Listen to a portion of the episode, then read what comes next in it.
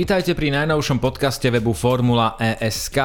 Od mikrofónu vás pozdravuje Laco Urbán. Dnes sa budeme venovať témam Formula E a COVID-19, aj tomu, kto nahradí Audi a BMW. Poznáme tri mená potenciálnych náhradníkov. Podľa šéfa série odchody spomínaných značiek môžu sérii dokonca pomôcť. Nová éra s vozidlami tretej generácie prinesie výrazné obmedzenie testov. Formula E predstavila aj nový virtuálny šampionát, no a Nico Rosberg sa podľa vlastných slov teší na súboje proti Hamiltonovi v extréme. Formula E sa posledný rok vyrovnáva s komplikáciami, ktoré prináša postrach menom COVID-19. Krátko pred vypuknutím pandémie sa úlohy šéfa série zmocnil Jamie Regal. Kanadian prevzal funkciu po zakladateľovi Alejandrovi Agagovi, ktorý zastáva post predsedu šampionátu. Vlaňajšia sezóna bola pre Formulu E katastrofálna. Z pôvodného kalendára nezostal kameň na kameni a ročník bol dokončený len vďaka berlínskemu šesdielnemu finále v priebehu 9 dní. Za posledných 11 mesiacov sme videli len 6 pretekov, čo propagácii série určite nepomáha. Nová sezóna sa mala začať včera, teda ak nás počúvate v nedeľu v premiére, tak e, nová sezóna sa mala začať 16. januára v čilskom Santiagu a mala pokračovať aj dnes, teda v nedeľu, keďže to malo byť dvojité podujatie, avšak napokon boli preteky odložené. Štart sezóny je teraz posunutý a prebehnúť by mal koncom februára v saudsko-arabskom Riádze, kde na pretekárov čakajú historicky prvé nočné preteky Formuly E a to hneď dvojité. Regal je šéfom série od septembra 2019 a jeho angažovanie je zacielené predovšetkým na novú éru s vozidlami Gen 3, ktorá sa má začať koncom budúceho roka. Kanadian prezradil aj to, ako vníma situáciu s COVID-19 a aké je podľa neho východisko. Samozrejme jeho kompletné vyjadrenie nájdete na webe. McLaren pred niekoľkými dňami potvrdil svoj záujem o možný vstup do šampionátu a to na konci budúceho kalendárneho roka. Britský konštruktér zvažuje svoj príchod od ročníka 2022-2023, ktorý prinesie už spomínané vozidlá Gen 3. Formula E potvrdila, že v súvislosti so spomínanou sezónou bola podpísaná dohoda o možnom vstupe McLarenu. Riaditeľ športového oddelenia značky Zack Brown ešte koncom minulého roka prezradil, že zvažuje vstup do Formuly E. Vzhľadom na plný počet 12 tímov, ktorý sa nezmení ani odchodom Audi a BMW, to zrejme nevyzerá na továrenskú stajňu. Apt, ktorý spolupracuje s Audi, aj Andretti, ktoré za skooperuje s BMW, plánujú zostať v šampionáte. Preto prichádza do úvahy možnosť postaviť na štart pretekársky tím, ktorý vznikne po spojení s už existujúcou stajňou. Stále sa však môže stať, že z aktuálneho menoslovu odíde ešte niekto ďalší. Možností je preto viacero. Ak bude chcieť McLaren vstúpiť do série ako konštruktér s vlastnou technológiou, musí sa do konca marca formálne zaregistrovať do zoznamu Medzinárodnej automobilovej federácie. Zatiaľ jediným potvrdeným tímom pre novú éru Formuly E je indická Mahindra. Alpine a Lotus zvažujú zostavenie spoločného týmu pre Formulu E. Táto správa je stále pomerne čerstvá, Lotus a Renault potvrdili spísanie memoranda o porozumení medzi oboma značkami pri štúdii o niekoľkých oblastiach spolupráce. Takto znie ich oznámenie. Aj keď obe strany zameriavajú svoje úsilie na spoločný vývoj elektrického športového auta pre bežné komunikácie, takisto chcú pracovať na využití motoristickej platformy Alpine. V tomto duchu Renault premenoval svoj továrenský tím ve jednotke na Alpine a to isté by sa mohlo udiať aj v prípade Formuly E a VEC, o tom má rozhodnúť už spomínaná štúdia. Možno si poviete, že veď skupina Renault už vo Formule E má svojho zástupcu, teraz sa však črtá zaujímavá kooperácia.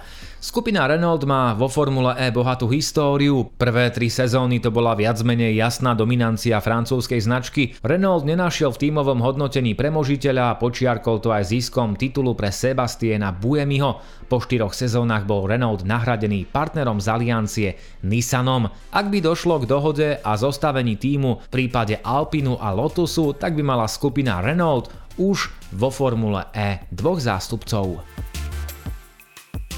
Rozhodnutie Audi a BMW opustiť Formulu E urobilo šampionát príťažlivejším. Myslí si to šéf série Jamie Regal, ktorému sme sa venovali aj v úvode dnešného podcastu. Obaja nemeckí konštruktéri ohlásili koncom uplynulého roka odchod zo série na konci tohto kalendárneho roka. Z veľkých značiek tak v hre zostanú Nissan, DS, Mercedes, Jaguar, Porsche a Mahindra. Status konštruktéra majú aj NIO 333 a Dragon Penske Autosport. Samozrejme, tieto dve menované stajne nemajú taký cvenk ako tie prvé. McLaren Racing len nedávno potvrdil záujem o možný vstup, no a zlomiť sa to má na pravidlách súvisiacich s vozidlom tretej generácie. Ako sme už spomínali, záujem prejavili aj Alpine a Lotus, no a zabudnúť by sme nemali ani na Bentley, aj keď v prípade tejto značky je príchod nepravdepodobný a ak aj nie nepravdepodobný, tak sa o ňom až toľko nehovorí. Jamie Regal prezradil, že možno, že za záujmom týchto značiek sa skrýva aj odchod Audi a BMW, pretože Formula E začína meniť svoj charakter a to je pre niektorých veľmi lákavé. Kompletné vyjadrenie kanadského šéfa Formuly E nájdete takisto na našom webe. Formula E s príchodom vozidiel tretej generácie výrazne obmedzí možnosť súkromného testovania tímov. Ako isto viete, nová éra sa začína na konci budúceho kalendárneho roka. Z pôvodných 13 dní, ktoré mali týmy na účely súkromných testov, dôjde k poklesu na 10. Môže sa to zdať ako zanedbateľný rozdiel, ale nie je to tak. Stajne si budú musieť zvyknúť na nové pneumatiky, pretože terajšieho dodávateľa Michelin nahradí od sezóny 2022-2023 Hankook.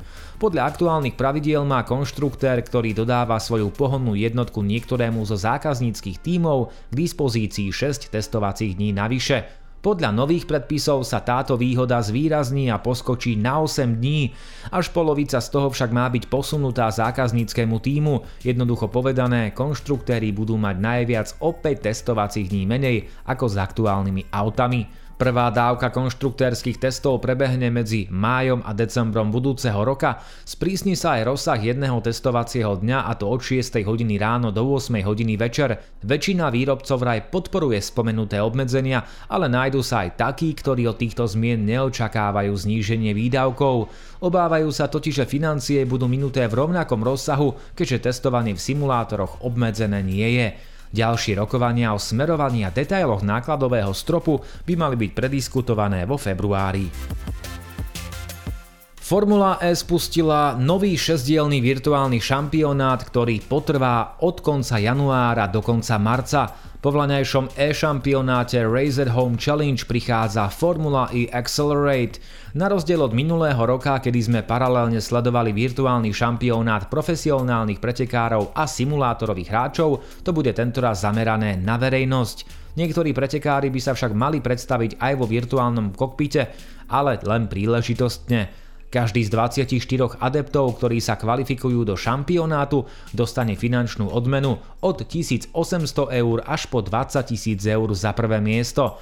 Navyše celkový víťaz dostane jedinečnú šancu, bude môcť odjazdiť testovaciu jazdu vo vozidle druhej generácie. Súhrn všetkých výhier predstavuje sumu 100 000 eur.